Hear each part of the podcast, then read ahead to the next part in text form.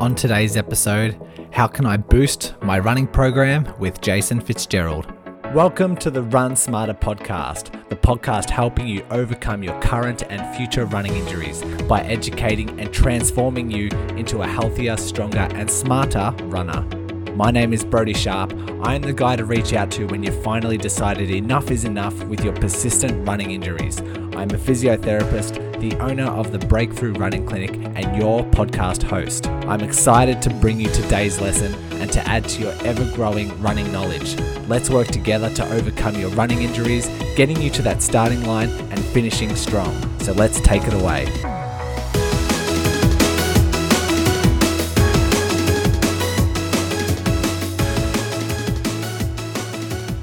We have a juggernaut in the running podcast world on the show today. He is Jason Fitzgerald. He is the host of the Strength Running Podcast, if you haven't listened to it. He's a great guy. By way of background, he is a running coach. He is also a 2 hour and 39 minute marathoner. So, you know, he is a top athlete and also wears many hats in the attempt to educate you as best he can. He has his own website. He has blogs. He is an author. One of his books is Running for Health and Happiness. He's helped thousands of runners through coaching and through his podcast and just so many different avenues. So it's great to get the opportunity to have a talk with Jason today. We talk about the running programs and whether people need running programs, who needs running programs, what it should consist of, and just the little tweaking here and there, what to do if you want to run faster, common mistakes runners have when building up for a race. I picked his brain a little bit on what he thinks the most effective taper is for individuals. And we also have a listener question in. I didn't put this one out on social media. I wanted to allow the opportunity just for the course members to reach out and submit their questions. And Kiri Price submitted a question, and just pull up the email now. There's so many varying thoughts out there on how and when is the best to implement strength training into your weekly schedule for optimal benefit. If you are training for a marathon, would you schedule the strength days on running days or rest days? And would you run first or strength train first if you had to do them together in one day? And she also has a little bit of an added on question, just more bang for a buck. I've always thought 20, 30 minutes, 2 to 3 times a week is fine. I'd love to know what your thoughts are if training for a marathon. So thanks, Kiri, for submitting that. In the future, I will be asking questions to the general population as well. So I will be asking questions to the course members, the current course members, as well as the general social media, but the course members will have priority when it comes to getting their answers on the podcast. So without further ado, I think we just jump straight into it. Here is our interview with Jason. Today we have the topic of how I can boost my running program. And so I'm really excited. Your knowledge is phenomenal, going through your website and listening to your podcast for a very long time now. So I just want to start by saying welcome to the podcast. Well, thank you so much. I'm excited to be here, and I'm so glad to be talking to another podcaster who happens to listen to my own. That's just so fascinating. Yeah, big fan. Can we start off with just talking about your career and where it's kind of evolved and what you're mainly focusing on at the moment?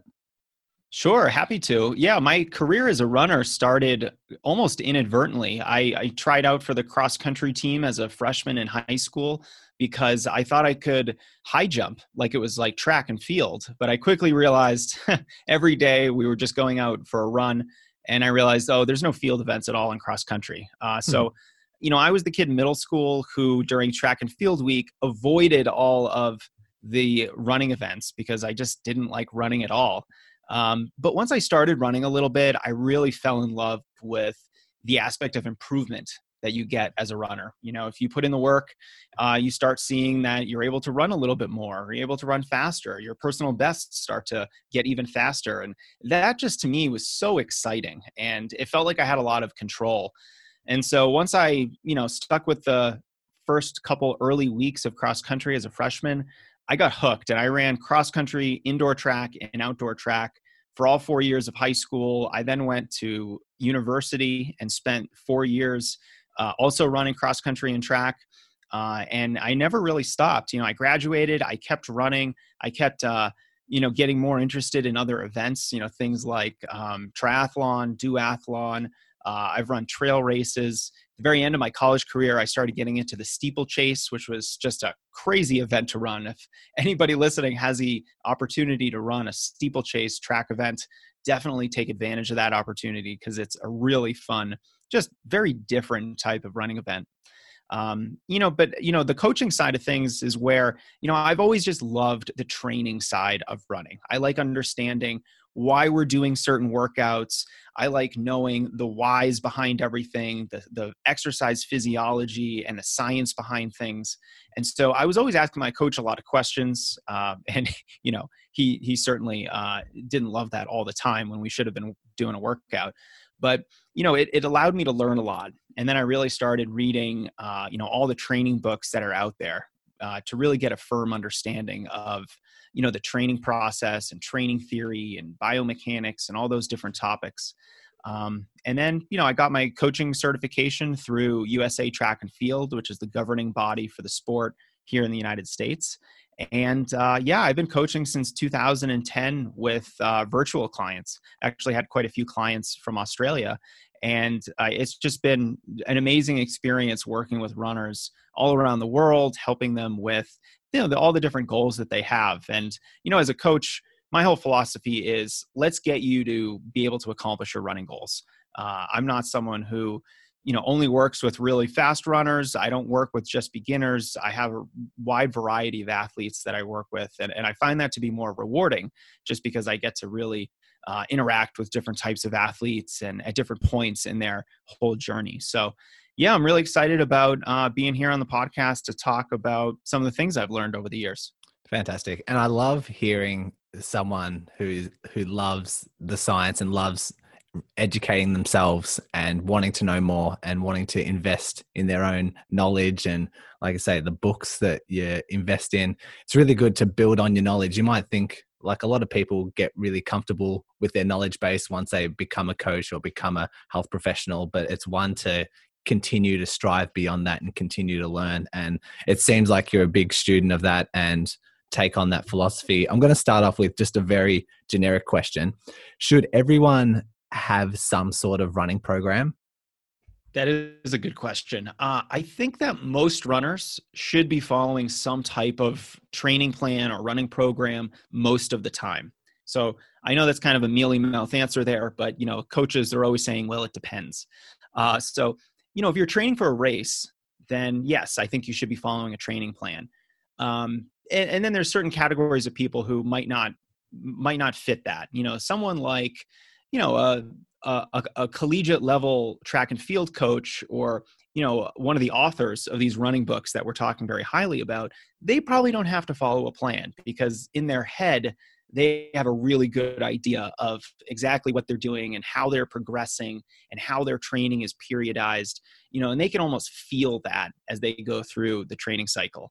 But for most runners, that's just not really something that they know too much about or that they really want to do. In most of the things that I hear from my athletes is, they don't want to do all the research. They don't want to read 25 running books. They just want to be told what to do so that they can do what they actually want to do, which is run fast or reach a new distance milestone. So, I think if you're a performance-oriented runner, which basically means you have some sort of performance-oriented goal. Running your first marathon is a performance-oriented goal, or even your first half marathon, whatever the distance might be.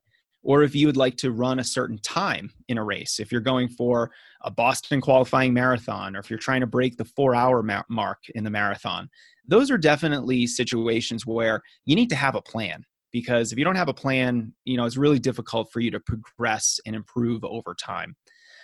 So I do think most people should have a plan if they're training for a race.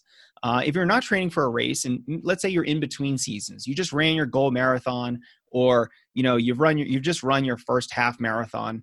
you know, I think then at that point, it's a good idea to take a little bit of time off, you know, take 4 days, 7 days, 10 days, something along those lines, just so that you're physically and mentally recharged. So that when you come back to training, you know, you've fully recovered both physically and mentally, and you can really attack your next training cycle with vigor. And that of course means, you know, the 4 to 10 days or so off running completely, but then of course, let's have 2, 3, 6 weeks maybe of just unstructured, mostly easy running where, you know, you're gradually building your mileage up to what you had been doing previously, but you're not following a strict plan. You know, you're kind of just getting back into the swing of things. And I think that easy period of unstructured running that isn't super planned out, that kind of comes in between your more formal training seasons, is really valuable from a motivation perspective. So you're not constantly, you know, progressing and trying to do more and trying to run faster, but it's just a really nice way to keep yourself running, maintain your fitness, but also maintain that drive to keep training really hard. Yeah, you answered that really nicely and summed it up to like the performance oriented athlete. It's not necessarily if you want to run faster or run further or prepare for a race. Like I think most of the runners out there have that goal. But also if you want to be stronger, become more resilient, have a bigger buffer, like those sort of things, which can impact on injury prevention as well. I think the vast, vast majority of athletes can fall into that category. And so having a plan would set you up for success as well. So I really like the way you summed that up and answered that. You have on your website that you focus mainly on these results-oriented programs when working with athletes. Could you maybe just explain the process that you have and how it might look for an individual? Yeah, that's an interesting question because it totally depends, right? It just depends on what your goal might be. It might depend on where you're at in your running life, in your journey. You know, there's a big difference between someone who has a year of running experience and someone who has a decade of running experience. So, you know, the results-oriented aspect of my coaching is really just a nod to the goals that my athletes have and me working tirelessly to help them achieve those goals. There's a lot of running programs out there that aren't actually focused on helping you achieve a goal. They're more just focused on some other metric. You know, there's some programs that are saying, oh, you can get faster by, you know, running at a low heart rate for, you know, a crazy amount of time. You know, you could just go run a lot of miles at a very low heart rate. You have to keep your heart rate under that threshold at all times. And at some point in the future, 3 months from now, 6 months from now, you'll be a better runner. Well, that kind of an approach is not really used by anybody in the running industry or in the running community. You know, there's no university track or cross-country programs that are training like that. There are no elite runners that are training like that. No running club that has competitive runners is training like that. And so I think when we talk about results-oriented training, it's really about proper training. It's about training the proper way. If you were to hire a coach, you know, you go to a university, you become an elite runner. Let's just say you wake up with some incredible genetic talent. You know, how would you train? You know, how are the Olympians training, the national champions training? And, you know, we pretty much understand training at this point. Of course, there's some differences of opinion on the edges, but, you know, the main principles are the same. You pick out almost any running book and the training plans are not going to be, you know, crazily different. You know, they're mostly going to follow the running community's best practices for training. And I think that's what I want to be really clear about, is the fact that, you know, there is no strength running method. There is no, you know, sort of proprietary, copyrighted protocol that I have that helps runners achieve their goals. We just really focus on the fundamentals. We don't waste time chasing shiny red balls and fads and things that are just distractions. We focus on those basics because that really is the foundation that all your goals are going to be accomplished on. Brilliant. I might take the question in a slightly different direction. If you had an athlete come in and they want to train for a marathon and they want a running program, what information would you like to know in order to tailor it for the individual? I know you you briefly just mentioned on experience, like 1 year compared to 10 years. Is there any other information that you find crucial to tailor that program for someone? Yeah. So I do write a lot of custom programs for runners who have some sort of goal. You know, I tailor them really to almost any goal, anything from weight loss to building a big base to, you know, running a fast race, whatever distance it might be. And, you know, certainly the information I need from the athlete really determines how the training plan looks. So a couple of the big things that I look for is, number one, I want to know what you've been doing recently, because really we always have to start where you're currently at.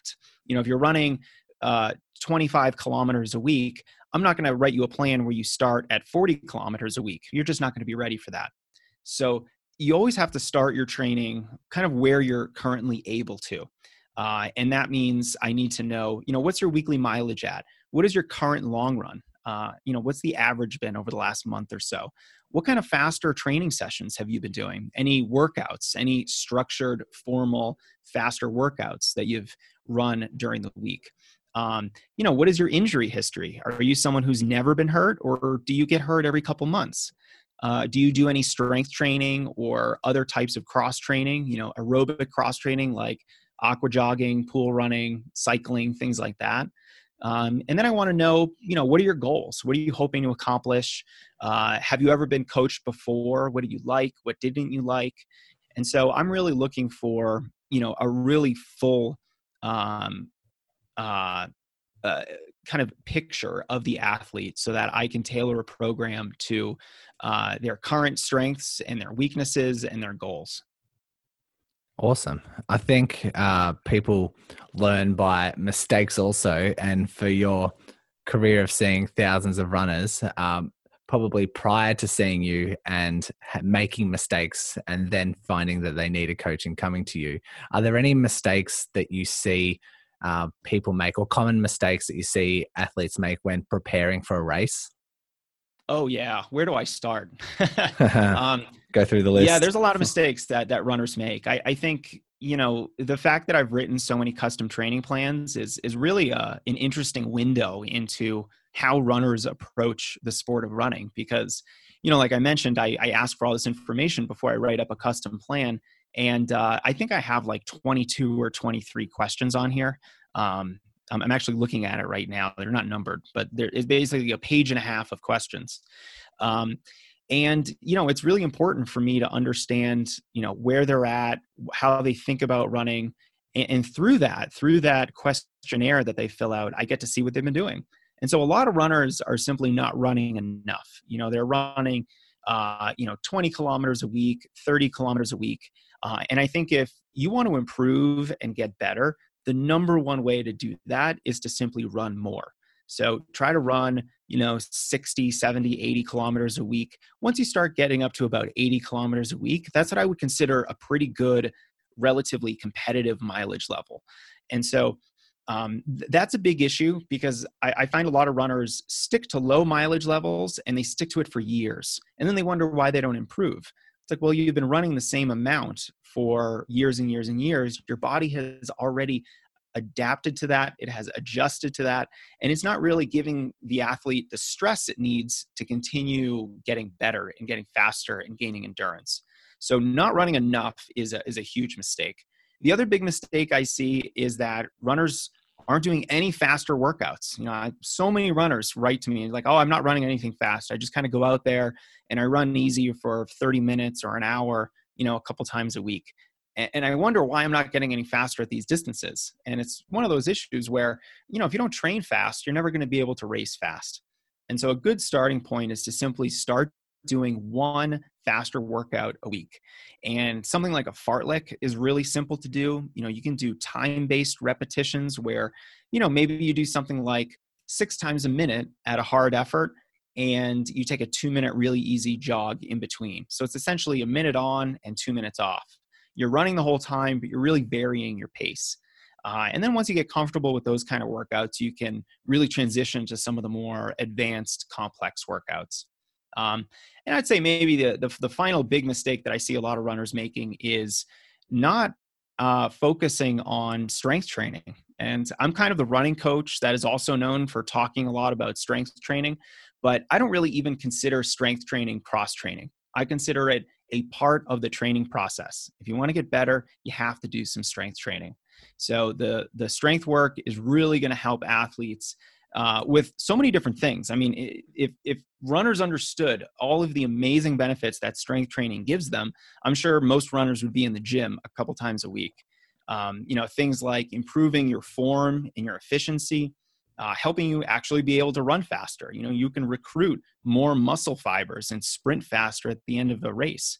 And it helps you protect yourself against injuries. So you're going to have stronger muscles, connective tissues and bones, and that's all going to help guard you against all of the repetitive stress of running. And there's a lot of repetitive stress with running. I mean, that's what running is, right? We're kind of just experiencing a lot of impact force with every step we take. And so it's really important for us to be strong so that we can be fast. Yeah, it's such a good summary. And if the listener was to take one thing away, it'd be to listen to that last 5 minutes. It's run more, run fast, and be strong. Just quickly chiming in here to let you scholars know, I have just updated my 5-day injury prevention challenge. This is one email per day for 5 days, learning new concepts and diving into the science on how you can reduce your risk of injury. The sign up link is in the show notes, so fill in your details and I'll be waiting for you in email number 1 tomorrow. And I think if I was to see an athlete who gets injured or struggling with results and they could have a look at those 3 key components, they're probably majorly missing out on one and sometimes 2 of those components. And so to be a really, really great generic all-round runner, I think it's music to my ears when you talk about those 3 components. When you are mentioning that. Can I add a 4th? Yeah, of course. Go for it. I'd like to add a 4th because I think, you know, while those 3 things are definitely the big 3, and if you want to improve your injury resilience, then you got to focus on those. But at the same time, another thing that I notice a lot of runners think about, and this is more the runner psychology. This is the mindset piece of things. But a lot of runners think that, okay, I need to run more. I need to run faster. I need to get in the gym and do weightlifting. I'm just a recreational runner. I don't want to do all those things, or, you know, I'm going to do those things, but it seems super intimidating. If I miss a workout one week, then, you know, I'm going to get down on myself. And so I think a big thing that runners need to really ingrain in their mindset is the fact that you don't have to be perfect all the time. And you can really, you know, be inconsistent every once in a while. Even though I say that consistency is the secret sauce of successful running, it's okay to miss a day here and there. It's okay to, you know, not do a workout exactly as planned. And so I think what I'm trying to say is runners can be kind to themselves and not hold themselves to an impossible standard, while also expecting a lot from themselves and expecting to, you know, try to run a little bit more, you know, every other week, for example. You're going to be consistent with a workout. You're going to do your strength work. But at the same time, let's not pretend that we're all elite runners and that we're being paid to do this. Let's have fun with it. Let's not worry if we're not, you know, 100% on everything all the time. And above all, just enjoy yourself, because after all, this is kind of our hobby, right?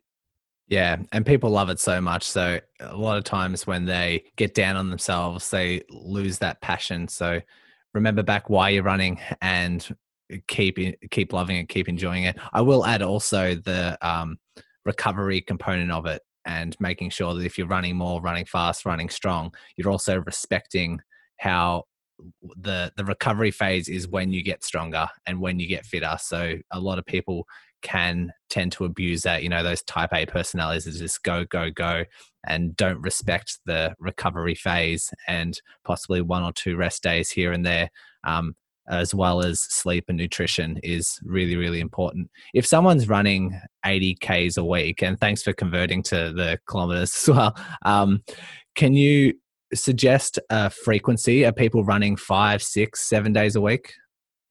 Yeah, that's probably a good way to structure that amount of mileage. You know, 80K a week, 50 miles a week, you're going to be running If you run every day, you're going to be running 7 miles or about 11, 12 kilometers. And I think, you know, for a lot of runners, that's pretty doable if they work up to it gradually. And you can see how if you run more days per week, you can spread out the mileage a little bit more. So it's actually less stressful to run every day as opposed to, you know, I'm going to try to get in 80 kilometers a week in 5 days of running, you know, and then all of a sudden you're basically running 16K every day. And that becomes more challenging, much more challenging than running a less amount of mileage over more days. But I think once you start getting up to 70, 80 kilometers a week, yeah, you need to be running probably at least 5 days a week. Yeah, very good.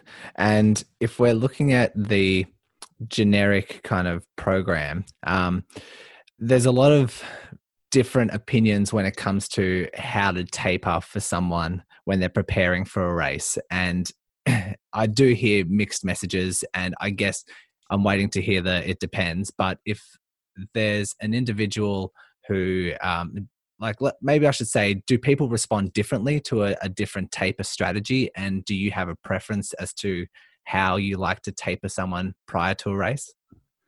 Yeah. Very interesting question. Yes. People will respond differently to tapering. You know, some runners love to taper. Some runners get the taper crazies and they think that, you know, as soon as they start cutting their mileage back a little bit, they've lost fitness. And so, yeah, I mean, it does depend on the athlete a little bit. It does depend on the race that you're training for. So I'll typically use a 2-week taper for most of my runners. If they're training for a much longer event, it might be a slightly longer taper, just so that they're not carrying any fatigue into, you know, say 100-mile ultra marathon or something, you know, that's very challenging and where you really need to make sure that you're fully rested and not carrying fatigue into that race. But yeah, generally speaking, I like a 2-week taper where, you know, you're essentially maintaining your intensity, but cutting back on the mileage. And it is interesting right now. There's been some, I don't know if studies is the right word, but people talking more about taper in a different way and talking about, well, do we have to cut back on the mileage so much? And so, you know, that's interesting. And I don't think that's really become mainstream very much. You know, a classic taper very much cuts down on the mileage. And so, you know, if anyone listening to this is like, oh, I'm not going to taper for my next race, I would definitely encourage it, because you're certainly going to be a little bit more tired if you don't taper.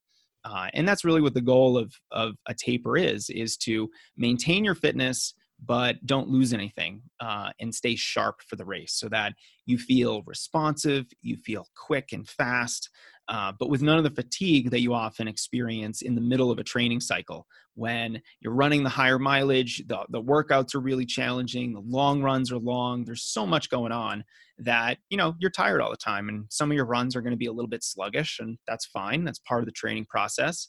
But you don't want to feel sluggish 2 days before your goal race, because that just means, you know, you're probably going to be carrying some fatigue into the race itself. So I think 2 weeks is plenty, but, you know, I'll occasionally go a little longer for some of the longer distance folks. Okay. And would age or experience have a factor? I don't think age would really have a factor. Maybe I would do a slightly longer taper for, you know, someone who might be in their 60s or later. Just because, you know, they recover and adapt to training at a slower rate. So we have to take that into consideration and, you know, maybe give them a little bit more time to recover from those peak weeks and really feel 100% recovered and, you know, not so tired. Experience might actually work the other direction. So the more experienced you are, the less likely you may need to taper, or you might just need a shorter taper. Because I know a lot of runners who, you know, just don't really need to taper very much to run fast. You know, they might be running, you know, something like 120 kilometers in a week, and then they only taper a little bit down to 100 kilometers a week.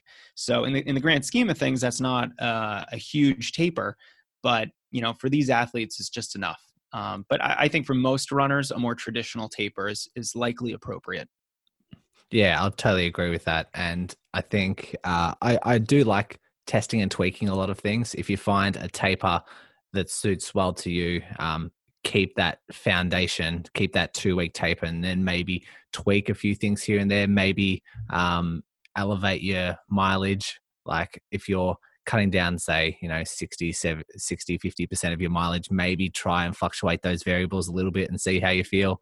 But sometimes just on race day, you have a good day or you have a bad day. And that could be to like nutrition, weather, mindset, all that kind of thing. And people attribute it to, I just didn't taper properly. And it's very hard to break it down and work out what components actually helped you and what components might not have helped you. But yeah, still a really big fan of testing and tweaking those sort of things. We did mention strength and being strong. And I did have a question come in around strength days and when to schedule your strength sessions. Do you have a preference whether you can have that strength session on the running day or during a rest day? So I don't really have a preference. I think both are schedules that work really well for runners. It does depend on, how many days off that you have per week.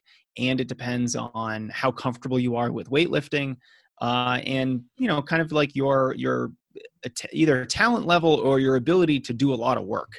And what I mean by that is, there are some runners who can't fathom doing a long run and then getting in the gym to do some heavy weightlifting. That is just way too much work in one day. And I would agree with that. It is a lot of work. It is more challenging to put your weightlifting days on your two harder running days per week. But that, I think, is one of the more optimal schedules. So let's say you have a weekly workout during the week, and then you have a long run on the weekend. Those are two great days to do your weightlifting. And this is really polarizing your training very well, making your hard days really hard, but then it also makes your easy days even easier. So if you have a recovery day where you're only running 6K or a short distance like that, you don't have to go into the gym and do a bunch of heavy squats or deadlifts or something like that. You can really just focus on recovery on those easy days. But then when it does come to working hard, doing your long run, your faster workout, then you can get in the gym and do that work. And that, really helps spur a lot of adaptations and forces you to conserve energy and lift when you're tired and recruit more muscle fibers. There's a lot of good things that happen there. But I also recognize that it is challenging. And so if you can't do that, you won't do that, then it's fine. There's still other schedules that work really well. And I do like maybe the next day after your workout or long run. So let's say your workout's on Wednesday, you do your long run on Saturday, maybe a Thursday, Sunday lifting schedule works really well. And, if you're lifting on a day where you're not running, I'm okay with that as long as you also have another day where you're not doing anything. So let's maintain at least one pure, true recovery day in your schedule where you're doing nothing. No exercise, no formal workouts, no formal running, weightlifting, anything like that. And so I think that 2-a-day schedule works really well. But I also think it's important to note that what I'm talking about is weightlifting in a gym, or if you have a great home gym, you can do it there. But this is barbell training, working with dumbbells, lifting heavy weight. This is not doing push-ups and planks and side planks and those kinds of body weight exercises. The way that I like to see my runners structure their strength training is 2 of those more challenging weightlifting days in the gym. And then on your other days when you go running, let's finish up the run with about 10 to 20 minutes of much easier body weight, strength or core work, or even mobility work. So there's a big difference in the type of stuff we do in the gym and then the type of things that we'll do at home, just doing body weight exercises or even using an easy implement, something like a resistance band or a medicine ball. So I like this because when you're in the gym, you get a much stronger stimulus for improving your running economy, for your ability to generate force, improving your power, and actually getting stronger. But when you're at home and you're doing a lot of those body weight exercises, a lot of those exercises are taken from the world of physical therapy. And so, if you're not injured, it's still a great idea to do a lot of those types of exercises because Instead of doing it as rehab to get healthy from an injury, instead we're doing it as prehab. So we're going to do it before you ever get hurt to hopefully prevent your next injury. So I think there's a real strong injury prevention stimulus with the body weight strength work, the more runner-specific types of exercises. And I have a lot of routines on the Strength Running website for these kinds of routines. You know, everything from the ITB rehab routine to the standard core routine, the gauntlet plank workout. These are all very runner-specific routines that take from the worlds of physical therapy. But, you know, if you're going to the gym, you know, let's focus on the basics, the squats, the presses, the deadlifts, and, you know, all the variations of those exercises. But I think this kind of a schedule that we're talking about now is optimal because there's a lot of strength work included, but it, you know, it comes after you're running. You're only in the gym 2 days a week. You don't have to go 3 days.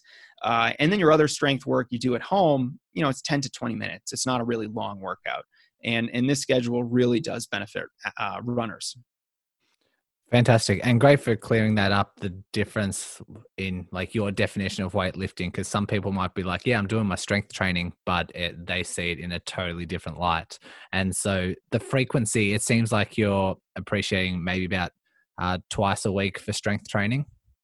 Yeah, I think twice a week for the weightlifting in the gym. And then the other days that you're running can be body weight strength training, which is a lot easier.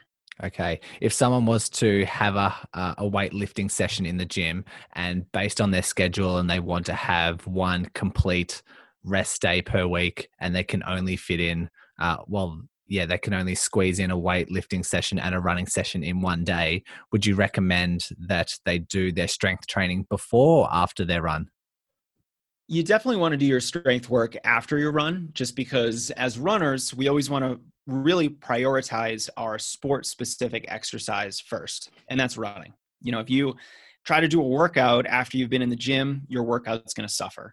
I'd rather you be a little tired and not be able to lift as much in the gym because you're tired from the workout, because that's in the best interests of your running. You know, if you were a strength athlete, a power lifter or something like that, and you were trying to cut weight, you'd probably run a little bit after you're lifting because you really wanted to be able to lift as much as you could. You didn't want to be fatigued at all. And so you can see how two different athletes would structure it two very different ways.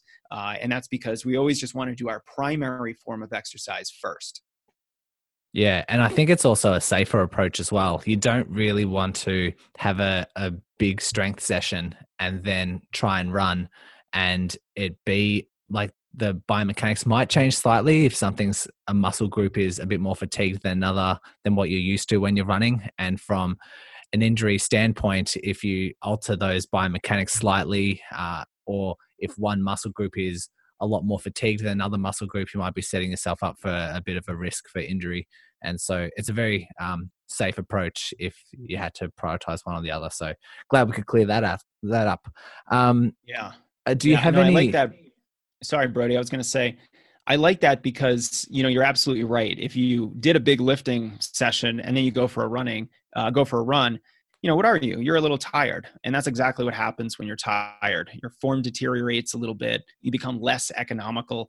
And it's through those inefficient movement patterns when you're tired, that's when the injuries really start cropping up.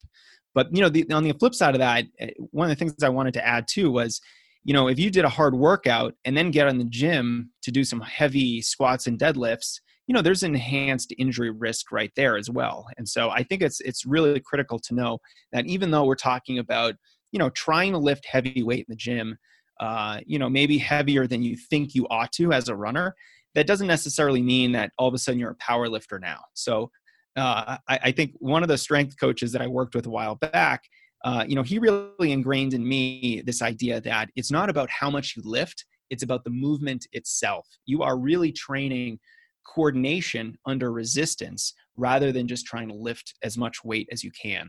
So runners, don't think you have to be lifting crazy amounts of weight. You should challenge yourself, but at the same time, when in doubt, take a little bit of weight off, keep yourself healthy, and really focus on great form when you're lifting. Yeah. And I know you're a fan of like runners, educating runners to make smart decisions. And I think throughout the week, you might be tweaking the intensity of your run or the intensity of your weight sessions based on what you have planned for the later on in the day and the next day. And let's just say you have a really hard, intense run on that day and you plan to do a strength session later on, maybe just dial down the intensity of the weight session later on that day, and you can still get the full benefits, but recognizing that you're combining two really hard sessions might be the smarter decision for you and take you away from that injury risk zone, you could say. Would you agree with that? Yeah, absolutely. Tone down the weightlifting because, again, I mean, it's just there to supplement your running and to make your running better. You don't have to, you know, go crazy with the weight. And this also goes back to runners. Let's be kind to ourselves. You know, you don't have to make your weightlifting perfect. You should make your lifting form perfect, but you don't have to always be progressing in terms of weight and always lifting more, doing more repetitions or sets. You can tone things down if you're tired, and that's just fine. Yeah. Fantastic. I really want to ask you this question for those who have already like a really big base in their running, but they want to perform faster, or let's just say they've done a couple of marathons before and they want to get a better time. What would you suggest in terms of tweaking their program in order to start seeing some benefits in increasing their running speed? Yeah. So I would first want to define what a really big base meant, because their definition of big base might be a little bit different from mine. So I might say, well, we're going to keep building that base. Or if I just think they have, you know, if they've been running, 100 kilometers a week for 6 weeks, maybe it's time now to start doing some harder workouts and, really focus on more race specific types of workouts, for whatever they're training for. But the way that I would approach this is almost the way that I would approach it for any runner, whether or not they had a big base. I would kind of look at a hierarchy of training adjustments that we could make and see, where's the low hanging fruit that they could start doing some things and start seeing immediate benefits. What are things that we're going to start doing, but there aren't really immediate benefits. It's more something that's going to benefit you 3 months from now, 6 months from now, a year from now. And so I think running more, increasing the mileage is one of the best ways to get faster. And so that's always one of the first things that I look for. And so, we kind of can go back to those mistakes that we talked about. Is this person running a lot? Okay. If the answer is yes, are they consistently doing a faster workout? If the answer is no, then let's start doing that. If the answer is yes, then I want to know, well, but what have those workouts been? Are they appropriate for not only you in your fitness level, but are they appropriate for the race that you're training for? And then I would look at, are you running strides or accelerations after a couple of your runs per week? And these are simply, it's just a way for you to practice running fast in a very kind of low stress environment. So you finish an easy run, you do a couple 100-meter strides where you just accelerate to about 95% of your max speed, and then you decelerate to a stop. So it's a very controlled kind of an almost sprint. They're very fundamental. You'll see high school freshmen running them. You'll see elite runners doing them, young runners, old runners, everyone in between. So I think strides are really fundamental. And then I would just continue looking at different aspects of their program. Is this person dealing with a lot of injuries? Okay. So now let's build in some more injury prevention type work into their program so that they can stay healthy and get in more training, which is going to make you a better runner. Are they doing any strength training? Maybe they're doing body weight work, but they're not getting in the gym. Maybe it's just very sporadic. It's not structured. And so we can make it more structured and more consistent. The other thing that we could potentially look at is, just looking at their race history. For example, I just started working with a runner who is really interested in running fast half marathons. And so he basically runs 3 or 4 half marathons a year, but that's really it. And I told him, you would be very well served by getting faster in the 5K and the 10K distances, because that speed does help you get faster in other events. You have to essentially run equivalent performances from event to event to event. And if you never race, the 5K, or you're solely focused on the marathon, then you're only doing the same type of training most of the time. You're doing marathon training, or, you're doing half marathon training. we should vary our race goals from season to season so that we can vary our training. It keeps things interesting mentally and psychologically, but it also helps us do different types of workouts so that we can continue pushing the envelope, continue adapting to these new stresses and getting better. So that was kind of a long answer to say, we look at a lot of different things for this hypothetical athlete, and we would take the next logical step where it is appropriate, whether that's mileage, workouts, speed work, injury prevention, strength training, or even cross training. You know, if you're running 80 kilometers a week and you're doing it in 5 days and you would rather run more, but say you're injury prone, well, maybe we can add in an hour pool running session on one of those days, and then, a bike ride over the weekend on the other day that you typically take off. So cross training is another way that you could, take your aerobic fitness to a new level in a way that, doesn't really present too much of an injury risk. So there's so many options available. And I think that's one of the reasons why I love running so much, is that no matter who you are, there are probably avenues for improvement. Yeah. And just to summarize, you're essentially saying, let's take a really good snapshot and history of the runner and their running history, and let's work on their weak links. And whether that be their base, whether it be their fast sessions, whether it be cross training, strength sessions, that kind of stuff. And I think it's good for runners to also know that to get faster, sometimes it might have to be increasing your mileage, and whether that be slow runs. If you're doing, say, 50k, maybe safely increasing to 70 or 80k per week, even if it's the bulk of that is slow running, but that can still increase your speed. So I think a lot of people need to be made aware of that. Have you seen that a lot in your experience? Building up a bigger base helps with performance?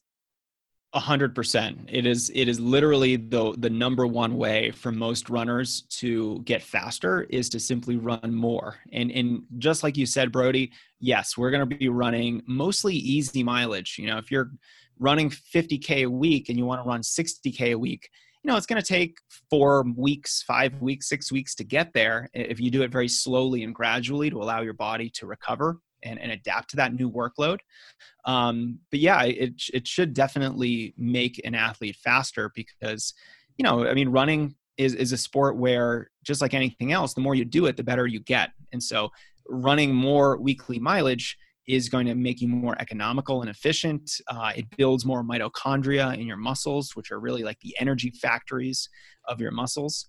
And that does improve your general endurance. And it just builds like a bigger base, a bigger foundation, improves your ability to do more things. So a good example of this is that, there's a lot of workouts where you have to be able to run, a solid 15, 16 kilometers just to be able to do the workout. It's a long workout. And if you haven't first built up the general mileage levels and the ability to run 15 or 16 kilometers at an easy effort, you're never going to be able to do those more challenging workouts. And so, yeah, the increase in weekly mileage really does help the athlete, not just with general endurance, but it kind of paves the way for the more advanced workouts and longer sessions that can come when this runner does become more advanced. Yeah, and I'll highlight that the athlete does need to be patient. Like you said, it is a bit of a process. And if, as a runner, if you don't trust yourself or know how to safely progress, that's where the benefits of having a coach can come in, where they can tell you the intensities and the frequencies and the build up and how long that should take in a safe environment. So it gives the runner a bit of confidence that they're doing the right thing and avoiding that high risk of injury, because doing too much too soon is the biggest way that, or the most common way people do get injured. We're about to wrap up, Jason. Do we have any other maybe take-home messages that for a runner that we haven't really touched on? Well, I have mentioned this briefly, but I've long said that consistency is the secret sauce to successful running. And I will encourage any runner to really make consistency a goal. And what I mean by that is, let's consistently run, but let's also be consistent with the training process. Let's be consistent with our strength training. Let's be consistent with doing a long run most weekends. Let's be consistent with every aspect of our training so that we can keep improving and adapting and reaching new levels of performance. Because I think the kind of mantra or mindset of a lot of runners is, I'll train hard when I'm getting ready for that marathon, but then if I don't have anything to train for, I'm just going to fall back to 20K a week of just super easy running. And so there's always this mentality of falling back to a very low mileage level, not doing any workouts, not really doing a long run whenever you're not training for a race. I always felt it very liberating when I didn't have any races on the schedule, because then I could just devote all my time to training. And so I'd be running more and really just, you know, adding in the cross training and the strength training and, you know, the strides and drills and all the other stuff that is part of a good running program. I'd be doing that much more consistently when I didn't have a race, because I don't know, I had more time and I had the willingness to do it. So I would encourage runners to really value consistency and to make it a goal. Yeah, that's a great take-home message to finish things up. Your social media handles and all the internet blog stuff that you have going on. I'll write down your Twitter, Instagram handles. You're on Facebook as well. Your website to your blogs and your programs, like you discussed. Anywhere else I should include in the show notes for people to reach out? Besides the Strength Running podcast, that's pretty much my home base online is strengthrunning.com. But yeah, besides that and the podcast, you can find me on social. Yeah, definitely listen to the podcast if you haven't already. I've been listening for a very, very long time. You've got a huge catalog to go through and a lot of brilliant insight with a lot of the episodes. So if you haven't already, go onto the podcast and have a listen. Jason, thanks for coming on, sharing your knowledge. I love that you're just serving runners in so many different ways. And I've even listened to a few of your YouTube channels where you're reviewing books and everything like that. So many different ways and so much information that people can go to, and you've created that platform, you've created that avenue. So thanks for doing that and serving runners in so many different ways. It seems like you are a massive student of the game, asking questions, reading books, and just trying to build on your science base and your knowledge. And it's really, really nice to see. I resonate with that as well, trying to build as much as I know and trying to talk to people like you to gain knowledge. And one of the benefits of having this podcast is talking to people like you. I did see on one of your blogs, it was around injury prevention, like the guide to injury prevention or something. And the number one tip that you had in there was to start training smarter. I'm like, yes, he gets it. Like we have that same ethos and that same philosophy around you just need to train smart. And that's one of the biggest messages and takeaways I want the runners to know is to start making smart decisions, but it comes with education, the right type of education to start with, and you're being a big component of that. So thanks for sharing your knowledge and thanks for coming onto the podcast today. Well, Brody, I really appreciate that. Thank you so much. And, you know, I like to say that knowledge is a competitive advantage. So if you want to become a good runner, understand the sport a little bit more and you'll make much smarter training decisions, which will definitely make you into a faster, just better runner. So Brody, thanks so much. I really enjoyed our conversation today. And I hope to connect with some listeners of your podcast. Thanks for listening to another episode of the Running Smarter podcast. I hope you can see the impact this content will have on your future running. If you want to continue expanding your knowledge, please subscribe to the podcast and keep listening. If you want to learn quicker, jump into the Facebook group titled Become a Smarter Runner. If you want tailored education and physio rehab, you can personally work with me at breakthroughrunning.physio. Thank you so much once again, and remember, knowledge is power.